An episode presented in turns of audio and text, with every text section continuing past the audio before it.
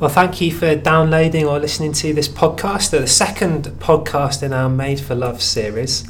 Um, as you know, we'll be trying to produce at least a podcast a week to go along with our series, trying to dig a bit deeper into the issues that are raised, answering any questions that have come in, and uh, and trying to talk as much as we can about what it means to be made for love. And so this week we're following on from Adrian's sermon on gender, which hopefully you either heard live or you've had a chance to download and listen to. So, welcome, Adrian. Good Thank to you have very you much. here. Good to be here. It's our second time of doing a podcast It together. is, yeah. So, very much enjoyed the first one and, uh, and nice to have a chance to do it again. And so, to kick us off, Adrian, if that's okay, uh, in your sermon, you talked a lot about the cultural context of all this, is it, really to help us understand how transgender ideology has grown Yeah. and developed and Yeah. kind of why we are where we are. And um, and that was really helpful. Um, but it might might be good as we start this podcast to just summarise again for us and remind us. So, given that's where culture is, what are we saying as Bible believing Christians? What's kind of what are we saying about gender? Um, yeah, Yeah. Give us a few thoughts. So uh, probably I'd go back to the three points I made uh, on that morning. Probably number one uh, being that um, you know God says, "Let us make man," or and so God created man. I think they're the two little excerpts from that those verses in Genesis 1, 26 through to 27. So this whole idea that you know uh, the Bible teaches that we're created or we're made. And um, I think that's true, not just of mankind originally, but true of every one of us as well, which is the beauty Mm. of um, God's gift of gender. You know, so I think I, I mentioned Jeremiah, who says in Jeremiah chapter one, uh, "Before I formed you in the womb, I knew you." So this whole idea that our formation is not is even not just solely a biological process, but there's intent and design on God's part behind every single human being. And that's why human beings are human beings and so important, and the reason that they're loved by God because He's created them. So that was the first thing I think, the So whole idea that we're made by God. And so you're not a, you're not randomly male or female. You you are you are given by God to be male or female. Abs- absolutely, because it goes on to say, you know, very clearly, part of reflecting who God is to the world and who God is back to God, because that's what it's about, is this unique way that God creates male and female. You know, so they're separate identities. There's not a fluid identity, and in those separate identities, and in the union of those two identities in marriage, uh, they become metaphors or they speak of God and His glory. Um, whereas you know, you could argue that when I decide the shape of my own identity, it's really speaking about the glory of man rather than the glory of God. I would say we put ourselves on show. We don't put God on show. And really, the point of human identity is a display of God in all His majesty and glory, which is done uniquely through those two identities, man and female. Which is actually, I know we've only got on the first point. We're going off topic already Yeah. a little bit, but uh, when you think of it like that, if I think uh, my whatever it means for me to be a man, male, masculine, um, the end of the journey of working that out is is something profound about my worship of God and my service of Him, Yeah. rather than just, um, you, you know, work, working out something about me. Yeah, I think so. So I, th- I think being male is an act of worship, isn't it? Interesting. You know, Or being yeah. female is an act of worship, um, in the sense that God makes us to to reflect Himself back to Him as well as who God is to creation in the way we steward and serve creation. You know, so yeah, I think. so you've already stood things on its head, really, haven't you? In, in, in claiming that as Christians, we're already standing things on its head yeah, and saying it's not really about. It is about you, but not. not really, But not it? really. No, and this is something we really struggle with because we're all looking to be ourselves and find our own identity. And even Christians will struggle with the idea that we exist for the glory of God because we want we think surely a loving God makes us to exist for ourselves. Hmm. And so, you know, the starting points are really, really important in some of these things, aren't they? Otherwise, even as Christians, we get slightly off track. And it'd be great to come back to that. Uh, we, we will come back to that in terms of you, you know, would a loving God make it all about us? And, Yeah. and what impact does that have on us? But but you had three points, mate. Say Yeah, so I think the second point was that we're made in, in his image. Um, so, really, according to the creation narrative, human beings are unique in the whole of creation in that they are made, only them are made in God's image. Um, and so, um, this is really, uh, so, so we're here to tell, uh, tell a story about him. And, um, and so, this is picked up in other parts of the Bible. I think on that morning, Mm. I talked about Paul and how Paul talks about marriage. Marriage, marriage is a union that says more about God than it says about marriage, if you know what I mean.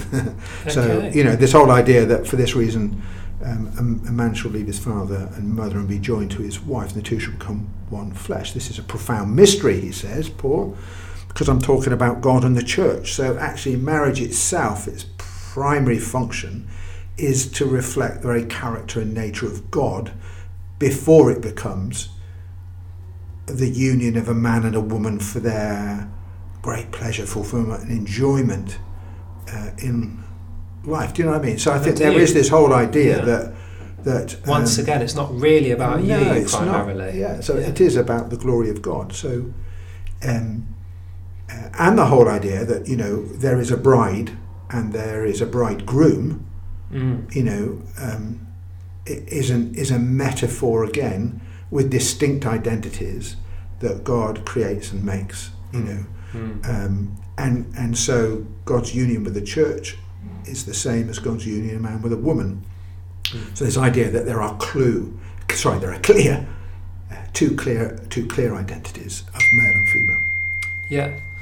And uh, we did touch on that in the sermon on Sunday um, that I spoke on marriage, actually, that that's why this, the sort of coming together of male and female reflects something more full of the Yeah. image of God than a man Yeah. on his own or a woman on her own. Yeah. So I was, I was, I was talking to I was talk, talking to Dave Dave Fortin about this, and he was talking a little bit about I, again I don't want to get down a bit of an alley here, but the whole idea of twos. So rather than individual things, twos, heaven and earth, God, uh, God and creation, um, God and creation. So this this sort of whole idea that actually this two distinct pairs exist in lots of different ways that Mm. in some way reflect who God is as well. Do you know what I mean? I thought maybe that's a thought that people can take away and have a think about. Yeah. And yeah. um, I'm going to try and develop in a in a piece of writing. Um, but this sort of whole idea that um, at no, so God Himself being a communal being isn't singular, individual, is He? He's a community. We've yeah. probably talked about that many times as well, haven't we? yeah. Yeah. So um, yeah, And your third point then, and what was the So third the third point is- saying yeah, about gender that um, that that we're made like God. So He makes us in His image, but we're made like God in the sense of He says, "Let us in our image or in our likeness." And so, really picking up the point I've just made, this really um, is critical to us understanding the communal nature of God. Uh, it consists so this whole idea that God consists of persons in a community. And I think as you, the point you made on a previous podcast that this is and you need to go back and listen to that because it's an excellent podcast if you're listening to this one. This whole idea that God is unique in that respect, but maybe we'll leave that for you to listen to that podcast. Uh, but this means that we're made um, to be people in a community. So we're actually constituted, part, uh, humanity itself is constituted by the relationships that we have, not. Um, so we're not an individual, we're part of an us. Um, so God creates us to be known and loved by Him, but known and loved by other human beings. And so I think this is where um, we, we sort of made, the, I think I made the point that uh, that we're not designed to carry the burden of Mm. living as an autonomous individual responsible for the creation of my own identity. You know, um, I'm not my own person. I belong. You know what I mean? Yeah, and I think this yeah. is a longing in everybody's Yeah. heart to find a place to belong. Yes. And yet the cultural trajectory we're on is really one based around individualism, which is to withdraw from any sense of being part of something bigger than myself. So you know, Yeah. I'm I'm I'm I'm part of something bigger than me.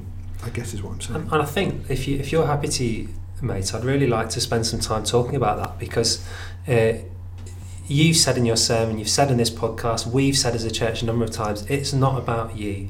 It's not Yeah. about making our own life. We've rejected those cultural narratives, and and when people hear that, they hear those things as threats or as um, you know that if if I can't create my own life, then it's probably going to be less good and you know why why would a loving god be so restrictive I, i'm struggling to put the words to it but it comes Yeah. across with those sort of emotions doesn't it It does. but i think sometimes we do ourselves a disservice if we don't think a bit more a bit harder about what it means experientially to Yeah. live in the different paradigms so you know so the difference between being made being created or having to make yourself and assume your own identity let's try and sort of paint a bit of a picture Go for it. of the consequence.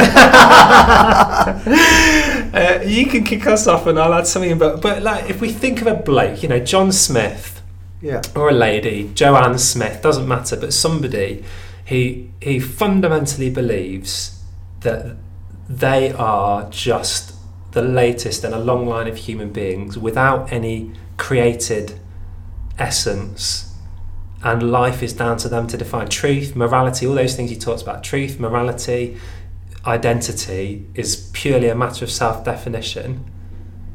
Give us some thoughts on how, how you think that starts to shape their life and their experience of life. You must know people who, li- who, who you know, talk this talk. Yeah. What, Well, I think one of the points I sort of made was that I, I think that's um, that's a burden that we were never meant to carry. right. And and most people I come across, whether whether you want to so whether you want to be a successful businessman, uh, so it, let's just use that as an example. It's a sort of slightly, Mm. uh, uh, uh, one could argue, a slightly superficial issue compared to gender in some ways, but I think it carries the same principle. I uh, suddenly um, everything is down to me Mm. and I live with this huge burden of wanting to become the person that I imagine I ought to be. Yeah. And so all sorts of things happen, I would say. Um, anxiety, fear, what if I'm what if I don't make that? What if I'm unsuccessful? Mm. What if I don't reach the position I think I should reach? How will I look in the eyes of other people?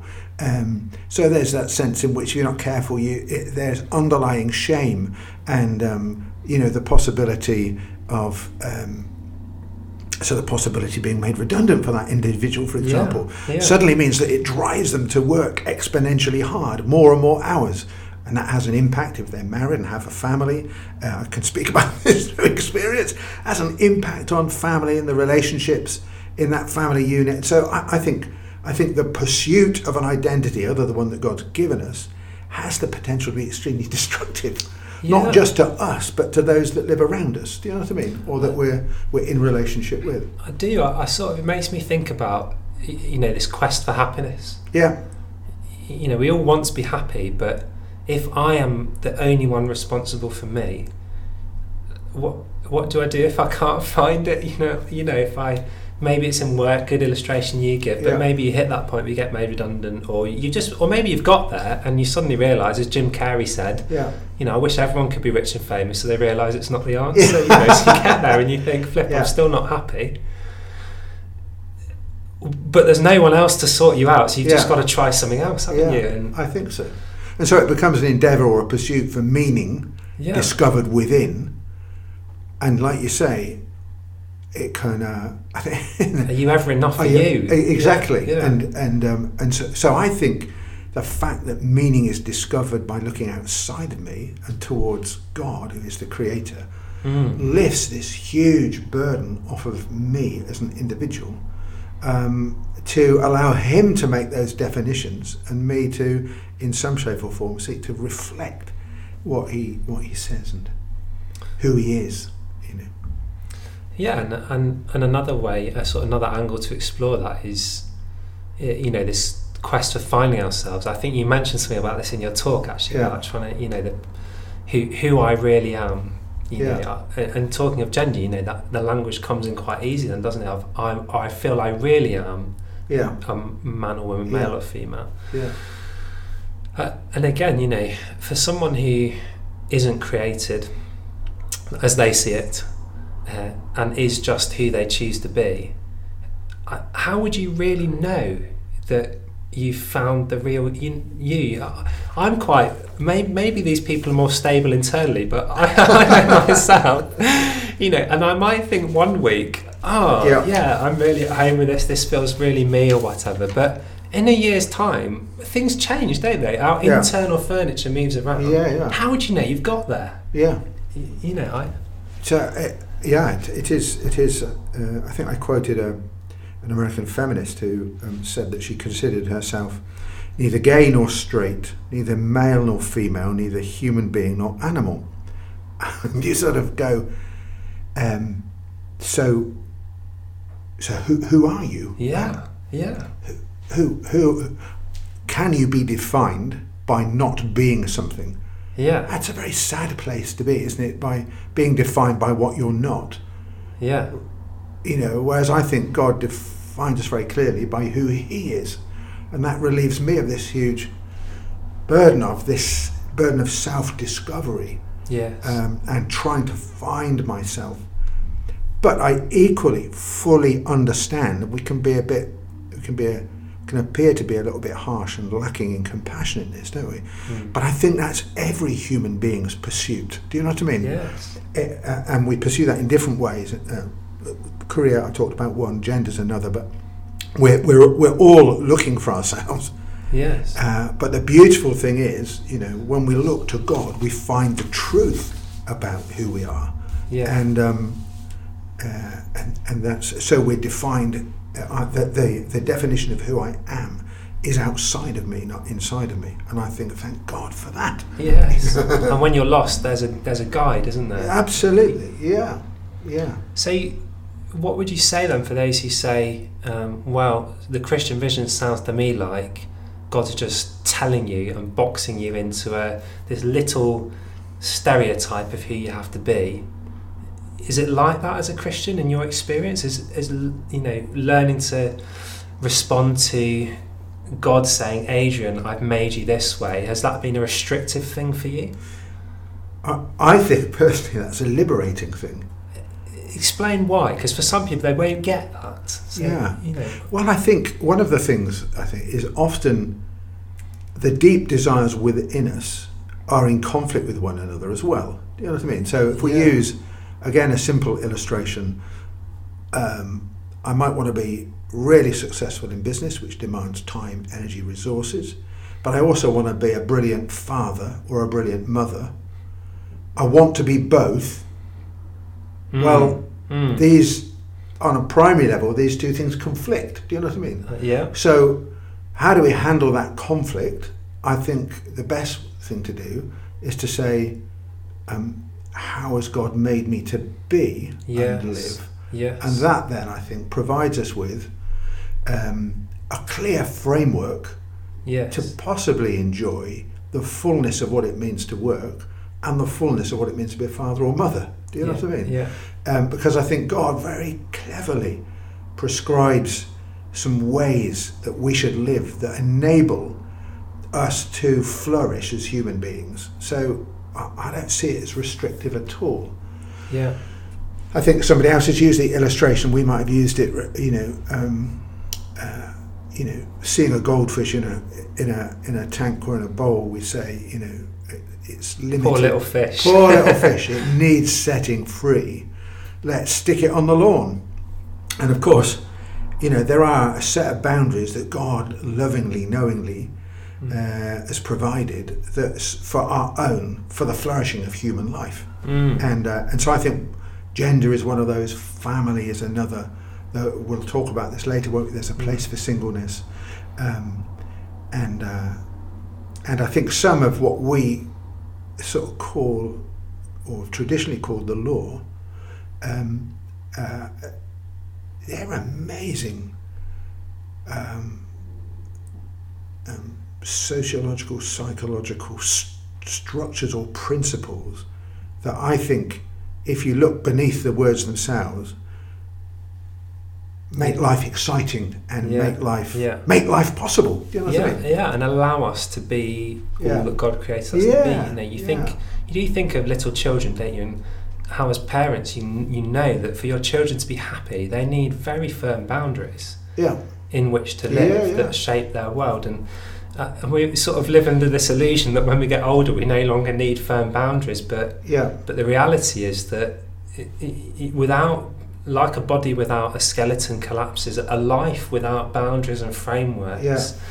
loses any sense of shape and centre and I think it does. And, and, and you know, the challenge is if you change one boundary, where, where, if you pull up the boundary marker, where do you put it down again? Do you know yeah, what I mean? Yeah, yeah, yeah. I do. So- yeah, Um, so the, the whole issue, I think I talked about someone who considered themselves transracial and was really sort of taken to pieces by the media for that thought. But, but well, why not? well, yeah, yeah, yeah. Why, why, why can't I, a white person, become, say, actually I identify as Chinese? Yes. Or if it's all about our self-definition. Yeah, or Yeah. again, you know, the issue of, you know, the issue of marriage, which we've talked about. If you say, you know, where, where do you, if you if you lift the boundary marker, where do you put it down again? If I'm, I don't know, if I'm 45, I've got a daughter that's 20, age of consent, mature. We're both two mature adults, and we both say, well, we love each other, and we're meant to be together because I've found the right person we'd all lift our hands in horror and say, you, you've got to be joking, you can't marry your daughter. Yeah. But if we've lifted up the boundary marker, what, why have we put it down there? yeah. You know what I mean? Yeah, so, yeah. um, It, it becomes almost random and and forever insecure, doesn't it? Because it only needs another generation to come along and say, well, actually, we've changed our mind on that one. absolutely. and off you go again. Yeah. Yeah. Uh, so, um, where are we going? Back onto the notes. Where were we meant to be headed? So, so I think, um, you know, that meaning, the actual impact for the individual. So, some of these boundaries by God, really, that He puts in there to allow for our flourishing, and can save us from a lot of pain. I would Yeah. suggest. Yeah. Um, to use a simple example, it's fairly common knowledge that Christians, that the Bible teaches that sex is for marriage. Yeah. I've known a lot of people who have had sex before marriage and a lot of people who have saved sex for marriage. And, and it's one of those interesting examples where I don't know a single couple that says, Oh, I really regret not sleeping around before I got married. you know, I don't know, genuinely, I don't know anyone that says yeah. that. I, I, I, But I also don't know anyone, any Christian couple, truly Christian couple, who says, I don't regret having Yeah. sex with other partners Yeah. before the person I'm married. And it- I know that's an anecdote, but it's, a, it's just one example where, although it requires obedience and faith in us because we all have these conflicting desires, like you say, Yeah. you know, and, and it takes a discipleship and submission and trust Jesus that He knows best yeah. the outcome can be, you know, a, a lot of pain spared, really, and pleasures I think so. enjoyed. I think so. Definitely.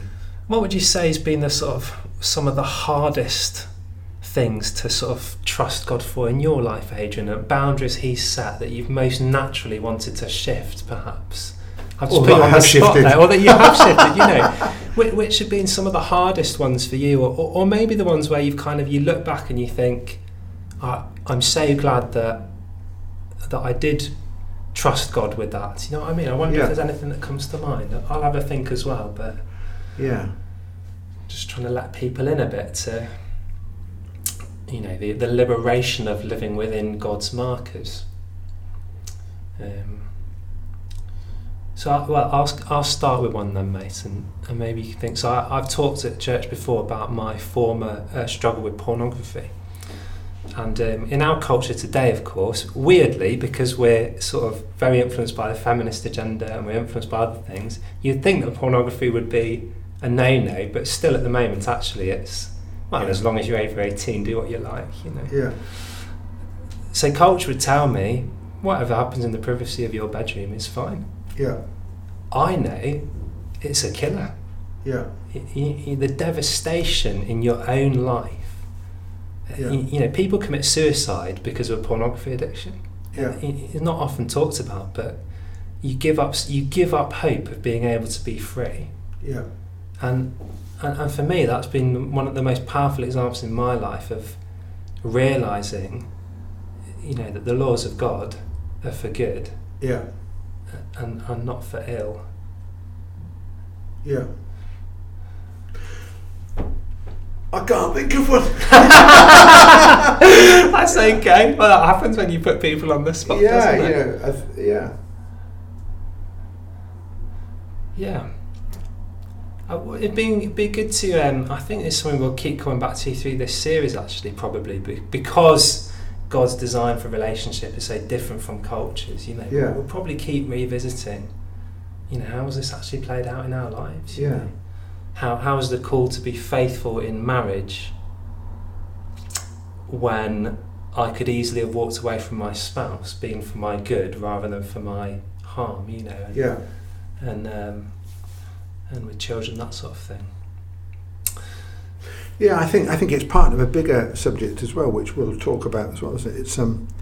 So I heard somebody recently talk about the whole concept of discipleship as not being a New Testament concept, Hmm. but it's, existed for all time. And the guy who's an expert in um, a bit of a, he's a he's a theologian, very uh, uh, uh, um, I think he studies Hebrew and all that sort of thing. Go, t- took took took us all back to Leviticus, which is a which is a book that we all struggle with a bit to sort of talk about how God says, "Be holy as He is holy," and how He sees, as far as He's concerned, that statement of being um, the roots of Jesus' teaching and the roots of current sort of rabbinical schools.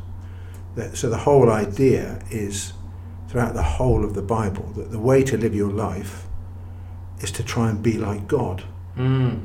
And then he gave some excellent examples of things God did and then how he asked his people to do likewise. And you sort of, so I, did, I, I think there's this sense in which sometimes we see we see the Bible as a list of do's and don'ts rather than saying, you know, we're created, God knows how we should live. Mm.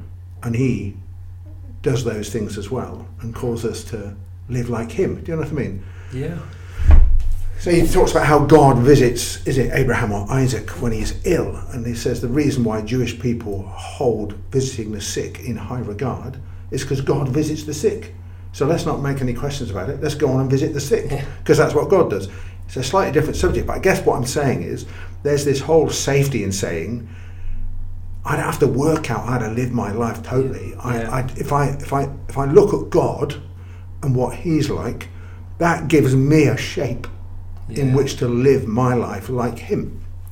And ultimately, going back to one of the points made earlier, is the whole point of it is about God, not about us, Yeah. and it's about living like Him. And and so I think sometimes we do some, you know, we'd like to do some stuff and still would like to do it.